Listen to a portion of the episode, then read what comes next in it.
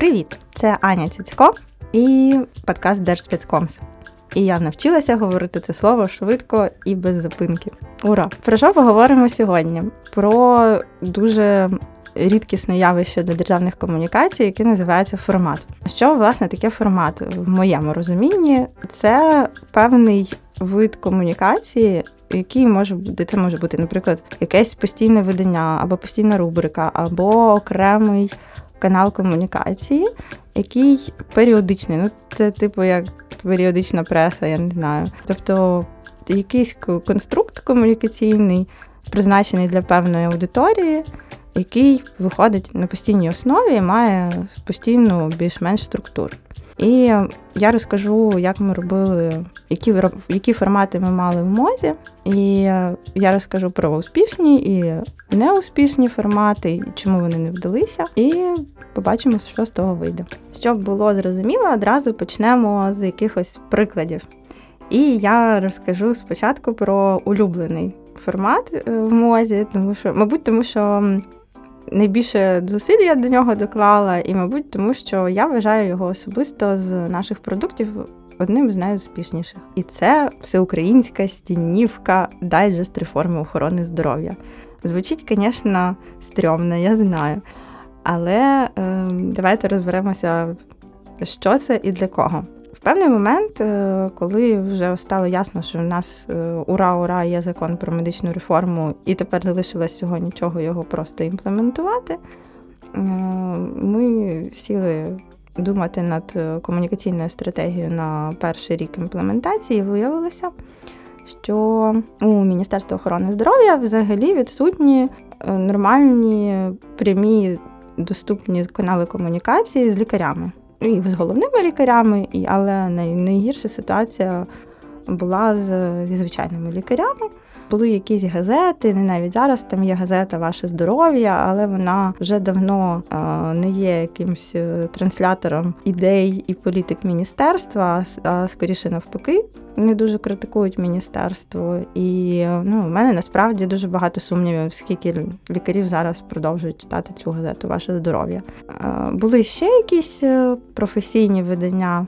Але вони всі застаріли, і ну точно було ясно, що ми ними користуватися не можемо. Міністерство ну, мати доступ і транслювати там ті меседжі, які нам необхідно доносити до лікарів, які є суперважливою цільовою аудиторією, якщо ви робите медичну реформу. Ми почали довго думати і перебирати варіанти, що ж саме ми могли зробити. І е, вигадали таку історію, що можна було б в електронному вигляді, тому що поштою фізично якісь якісь газети друкувати ну це вже минуле століття. Але поштою робити розсилку. Якусь періодичну, типу два рази на місяць, PDF, чорно-білий, який можна дуже легко на А4 роздрукувати, і, наприклад, повісити в ординаторській, або переслати комусь, або і в електронному вигляді PDF-ку переслати і почитати зі смартфона або з е, комп'ютера. Тобто такий е, нібито формат два в одному, який може бути і в електронному вигляді існувати, і це норм, і ну, він нормально читається. І водночас його можна роздрукувати, десь повісити. І ми вигадали таку от історію зі стінівкою. Передбачалося, що можна буде друкувати дайджест, який складався з шести сторінок А4. Його можна було роздрукувати і в певному порядку повісити на стіні. Насправді зараз це звучить дуже просто і легко. Типу, ну клас, PDF-ка, шість сторінок, друкується, все добре. Але я пам'ятаю наші батли. Реально кілька підходів було тільки до формату. Потім ми почали думати над е, складовими рубриками. Було важливо, щоб на певній кількості сторінок, ну, тобто, щоб одна рубрика була, наприклад, на одній сторінці або на двох сторінках, щоб це не було дві з половиною. Тому що якщо люди вирішать там повісити в якомусь іншому іншому порядку, або ще щось. Ну, Тобто було мільйон нюансів, е, починаючи від заголовку, закінчуючи кількістю знаків, кількістю блоків. А ми тут ставимо говорящу голову чи ні. Ну, фактично, ми розробили макет газети. Такий жорсткий. Приблизно так це виглядало, коли я в газеті працювала сама. То це жорсткий макет, який, за яким ти працюєш. Тобто ти знаєш, що в тебе отут сюди в колонку вміщається певна кількість е, знаків. Більше, наприклад, ти туди точно не всунеш. Ну і менше теж ні, але менше там можна картинку більшу поставити. Ну таке. Це був такий е, реально вироблений продукт. Я тут хочу передати привіт Міті Гуріну, який нам дуже сильно в цьому допоміг. І не дарма ми з ним так багато сперечалися і кричали один одного на одного, тому що вийшла класна стінівка насправді. І я хочу зразу сказати, що. Я приїжджала, коли в регіонах в лікарні, особливо е, сімейної медицини. Я навіть бачила там, знаєте, типу, якісь ці стенди там про про СНІД, про ГРВІ, про щеплення, і окремо був такий куточок, де було написано Digest MOZ, і висіло шість файликів, звісно ж, не в тому в порядку, в якому вони мали б висіти. І там був свіженький наш роздрукований дайджест. І це було просто ну дуже мімімі, і люди дійсно дякували, казали, що їм це було корисно. Трошки розкажу про наповнення. Там на головній сторінці завжди була. Ну тобто дайджести в нас були тематичні. Якась одна тема, наприклад, вакцинація. І весь е, випуск він присвячений вакцинації. В першій сторінці, наприклад, колонка Оляни Супрун невеличка, де вона розповідає про те, як важливо вакцинуватися, і дає якісь ну такі загальні меседжі. Потім вставна велика стаття, яка розповідає про те, чому потрібно вакцинуватися, який в нас є національний календар щеплень, що там відбувається з вакцинами і так далі. Ще у нас обов'язково була одна невеличка новина на якусь тему, яка могла бути або суміжною з темою дайджесту, або взагалі, ну якщо нам щось із серії срочно в номер, щось треба було е, важливо сказати лікарям, ми теж могли це поставити. Потім у нас була рубрика, яка називалась Питання-відповіді, де ми піднімали такі важливі питання, реально ну, збирали їх у лікарів, тобто старалися, щоб ну, або там навіть заходили до лікарів на сторінки, дивилися, що там вони питають, що вони обговорюють. І брали найбільш актуальні питання, і в форматі там вони питання, коротка відповідь теж інформували. І улюблений всіх був формат це історія успіху. В кожному номері нас е, лікарі розповідали на тему номера свою історію успіху. І це було реально дуже круто, тому що ми потім ці тексти також розміщали на сайті, в Фейсбуці, тегали лікарів, і їм було дуже приємно. Вони навіть чекали цієї рубрики, тому що ну завжди круто, коли можна поділитися своїми успішними історіями, побачити себе, показати себе або почитати про інших. Е, було весело і цікаво їм теж. А і окремо ще був елемент. Ми завжди додавали такий, знаєте, як в газеті на останній сторінці, там якісь а, були, я не, не, не знаю, там оголені дівчата. Або ще щось. У нас не було оголених дівчат, але у нас е, був плакат якийсь про ну на тему номера або ні. Просто лікарі дуже люблять щось роздруковувати себе, вішати в кабінеті для пацієнтів, якісь корисні речі. І ми, от е, теж з корисними порадами про здоров'я робили невеличкі такі плакати, або ну, ми навіть здається додавали спеціальне оголошення, здорове оголошення здорової людини на під'їзд про те, що сімейний лікар запрошує мешканців цього дому прийти підписати з ним декларацію. Але не так, там як люблять писати лікарі е, до такого-то числа з'явитися в амбулаторію таку-то за адресою такою-то з паспортом і кодом для заключення договору з лікарем, інакше допомога не буде надаватися. Ну, реально, я досі, мабуть, пам'ятаю ці формулювання. Ми там робили це все дуже user-friendly, і в pdf це все висилалось в ЧБ, тобто ти друкуєш на принтері, вписуєш адресу своєї амбулаторії, свій мобільний номер і прекрасно собі розклеюєш по інформаційних дошках.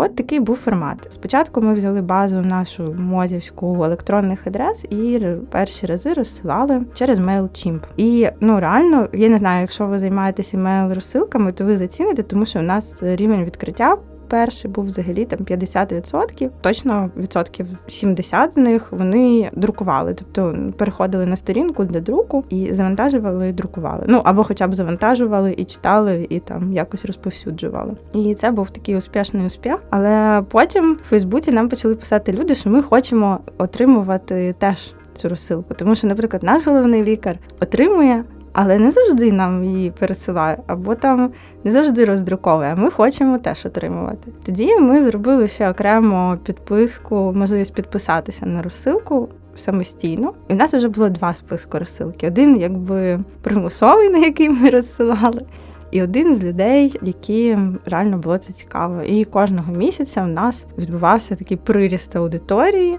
народ підписувався і отримував дайджест. Крім того, дайджест нас дуже сильно виручав, якщо, наприклад, хтось із партнерів або навіть ми їхали неочікувано в регіон, нас там ну кудись виїжджали в область, або навіть просто в Києві якийсь захід був. І треба було, наприклад, там терміново треба якась роздатка з такої то теми. Коли в нас вже набралося багато дайджестів, просто його діставали випущений вже дайджест, друкували. Це знову такі супер просто друкуєш А4, все в тебе зверстано, PDF-ка, ну, красота. Відправляєш партнерам або сам друкуєш там скільки завгодно екземплярів, і в тебе є вже чудова роздатка з усіма необхідними елементами з усієї інформації. От така історія про дайджест. Ще один формат розкажу про нього, тому що це формат, проти якої проти якого я спочатку дуже сильно виступала. Ви теж, мабуть, його бачили, і не тільки в мозі, насправді це зараз, в принципі, такий популярний формат. Він називається антифейк. Тому що фейків у нас дуже багато зараз. І раніше це називалося, знаєте, там, коли я тільки прийшла в міністерство, заходила, там був ще старий сайт, і можна було там прочитати спростування такої-то там інформації. Ну, воно було все таки занудне, і ніхто це спростування не читав. І в якийсь момент е, спочатку ми використовували формат е, міфів. Типу, ми розвінчуємо міфи, міф такий-то, і ми даємо там якесь е, його розвінчення і так далі. Але Дуже скоро ці міфи почали більше поширюватися, мені здається, ніж їхні спростування. І ми відмовилися від цього формату, перестали плодити міфи, але кількість фейків вона ж не зменшувалася, тільки збільшувалась. Тому, коли нас перейшла нова керівниця прес-служби Маріна Дедінова, якій я теж передаю привіт, якщо вона слухає цей випуск, вона е, запропонувала ввести такий формат антифейк. Він теж був доволі жорсткий, тобто ми там давали в першому абзаці інформацію про те, яке було повідомлення а потім брали просто по фактах, які були фейковими, проходились. Ну, верніше, а навіть не по фактах, які як правильно сказати.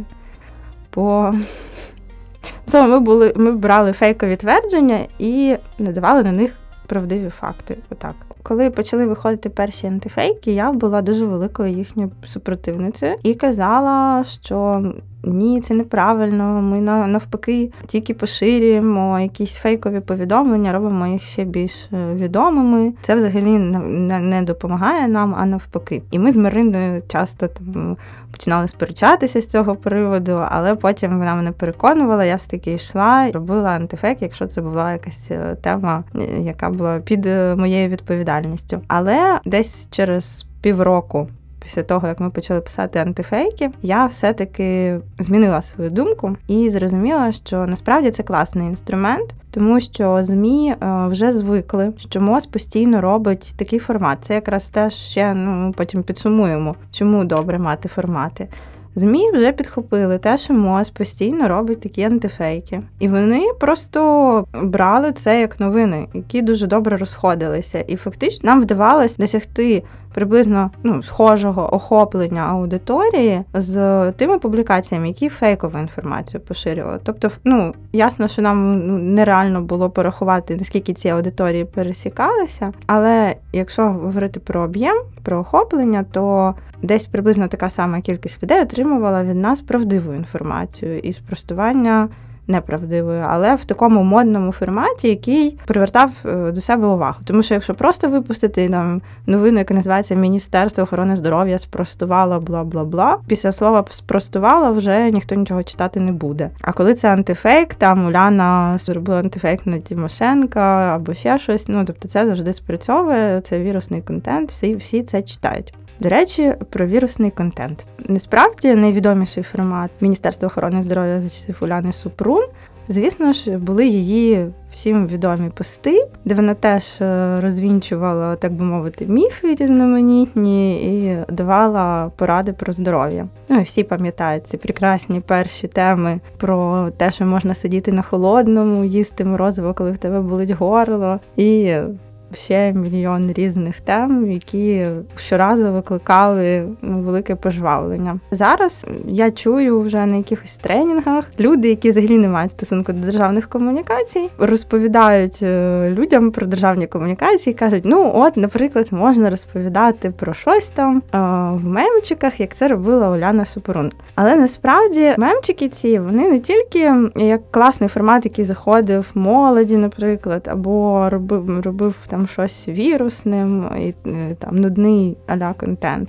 Це ще і додатковий інструмент, тому що це не просто розвага, це не просто привернення уваги людей. Це крутий формат, який випускався для того, щоб нівелювати певні інформаційні атаки в інформаційному полі. Тобто це не просто ой, давайте просто мемчиками будемо розповідати. Тому мені хотілося б, щоб якщо ви вже говорите про комунікації і ставите, в приклад, мемчики Уляни Сапрун, то хоча б ну подумайте трохи вглиб, яким чином це можна використати. Якщо комусь буде цікаво, я можу окремо подискутувати на цю тему. Ще хочу розказати про два формати, які нам не вдалися. Причому один формат класний, він називається політичний дайджест. Після того, як е, наш дайджест для лікарів забуяв буйним цвітом, ми вирішили, що непогано було б нам е, ще й для політиків наших зробити дайджест. В першу чергу нас цікавили народні депутати, губернатори і ще певні представники місцевої влади. І це теж формат,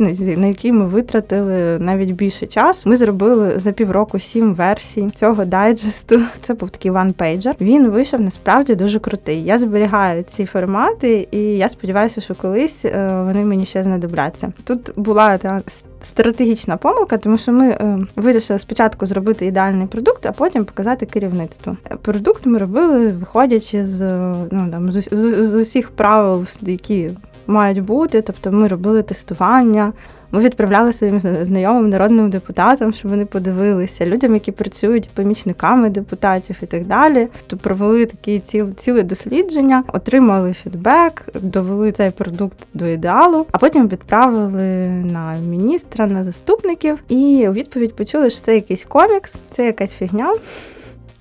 І one-pager виглядає зовсім не так. І нам у відповідь надіслали one-pager чи то з США, чи то з Британії, які готують для депутатів.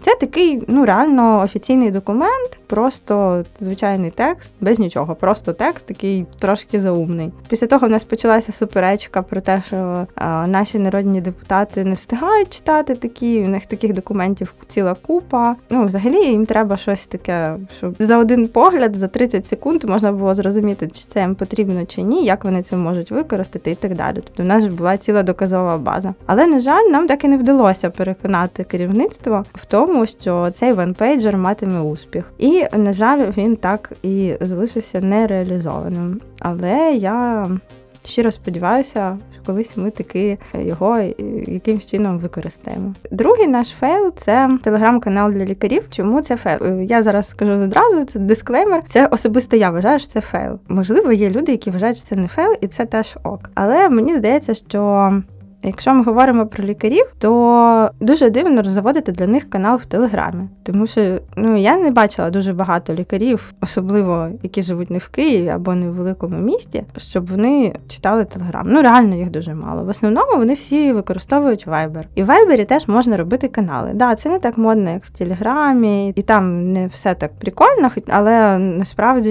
Viber був навіть готовий співпрацювати з нами, допомогти нам це все налагодити. Я здається і в 18-му, і в 19-му році в свій план комунікаційний вставляла ось такий розвиток неформального каналу в Viber для лікарів. Але на жаль, так це і не втілилося в життя. Телеграм-канал е, існує досі. Там публікуються різні можливості для лікарів, все, що пов'язано там Ну, ну, методичні рекомендації, тобто повністю повністю вся інформація, яка їм потрібна від мозу, вона опублікувалася в цьому телеграм-каналі. Це дещо схоже на на дайджест реформи, але трохи ширше, і там було більше інформації. Тому що в дайджесті, наприклад, ми не публікували якісь можливості для навчання, для стажування. Ну, взагалі, про про навчання лікарів у нас просто був один там тематичний дайджест і все, або там про оцінювання нове в університетах. В цілому ідея зробити канал була була крута, але як на мене, саме інструмент донесення інформації в даному випадку телеграм-канал був вибраний якось не дуже правильно. І тепер підсумую, чому в державних комунікаціях необхідний формат. Перше, тому що коли у вас ви розробляєте формат, ви дуже сильно занурюєтеся в потреби своєї аудиторії, і це класна вправа. Ви розумієте, що їм потрібно доносити, який найкращий канал для цього, як часто це треба робити. Більше того, ви можете робити певні аб тестування, випускати, наприклад, два формати, тестувати їх і дивитися, який буде користуватися більшою популярністю, і відповідно його далі розвивати. Це дуже корисно.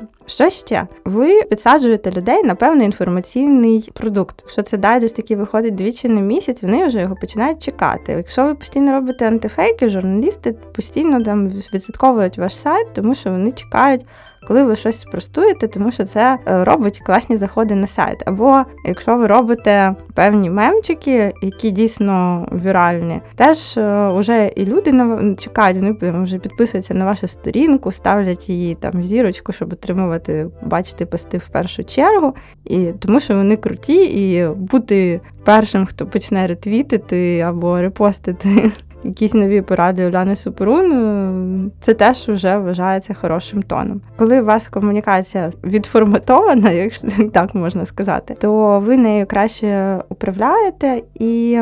Краще розумієте свою аудиторію, а вона відповідно отримує від вас інформацію в тій формі і так, як найбільш зручно отримувати. І всі, здається, у виграші. Тому використовуйте формати, витрачайте свій час на на те, щоб зробити свої формати, які потрібні, якщо ви працюєте на якихось державних органах влади саме вам, і буде вам щастя. І в цьому випуску у нас буде бонус. Я сподіваюся, рубрика стане постійною. І називатиметься вона нам пишуть Маша Крючок із Твіттера. Дякую їй велике затегала мене у твіті про те, що аккаунт Укравтодора в Твіттері постійно ретвітить колишнього міністра інфраструктури Польщі, який пише, звісно, польською. Е, можна було подумати, що це спеціальний проєкт Укравтодора з вивчення польської мови, але, мабуть, ні. Маша чемно затегала подкаст Держспецкомс і мене і порадила е, співробітникам Укравтодора слухати наш подкаст. Якщо ви його слухаєте, рада вас тут вітати. А я, в свою чергу, Виявила, що нещодавно у Укравтодора з'явився новий керівник Олександр Курбаков, і я йому написала, скинула цей твіт і порадила, коли в нього там трошки е, закінчаться першочергові задачі е, стратегічної важливості, все-таки звернути увагу на твіттер аккаунт е, і щось з цим зробити. Ну, вірніше сказати своїм підлеглим, щоб вони з тим щось зробили. Словом.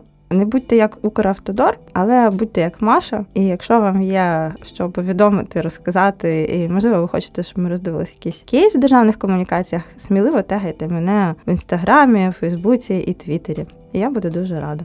Отак, от непомітно, і закінчується перший сезон подкасту Держспецкомс. Але ви дуже сильно не сумуйте, тому що я підготувала спеціальний бонусний випуск який буде реально останнім в цьому сезоні, і він буде дуже незвичайним. Тому дочекайтеся, будь ласка, і послухайте його. Цей подкаст є частиною спільноти українських подкастів Радіо Поділ. Пока! Радіо Радіо Поділ. Поділ. Поділ. Поділ.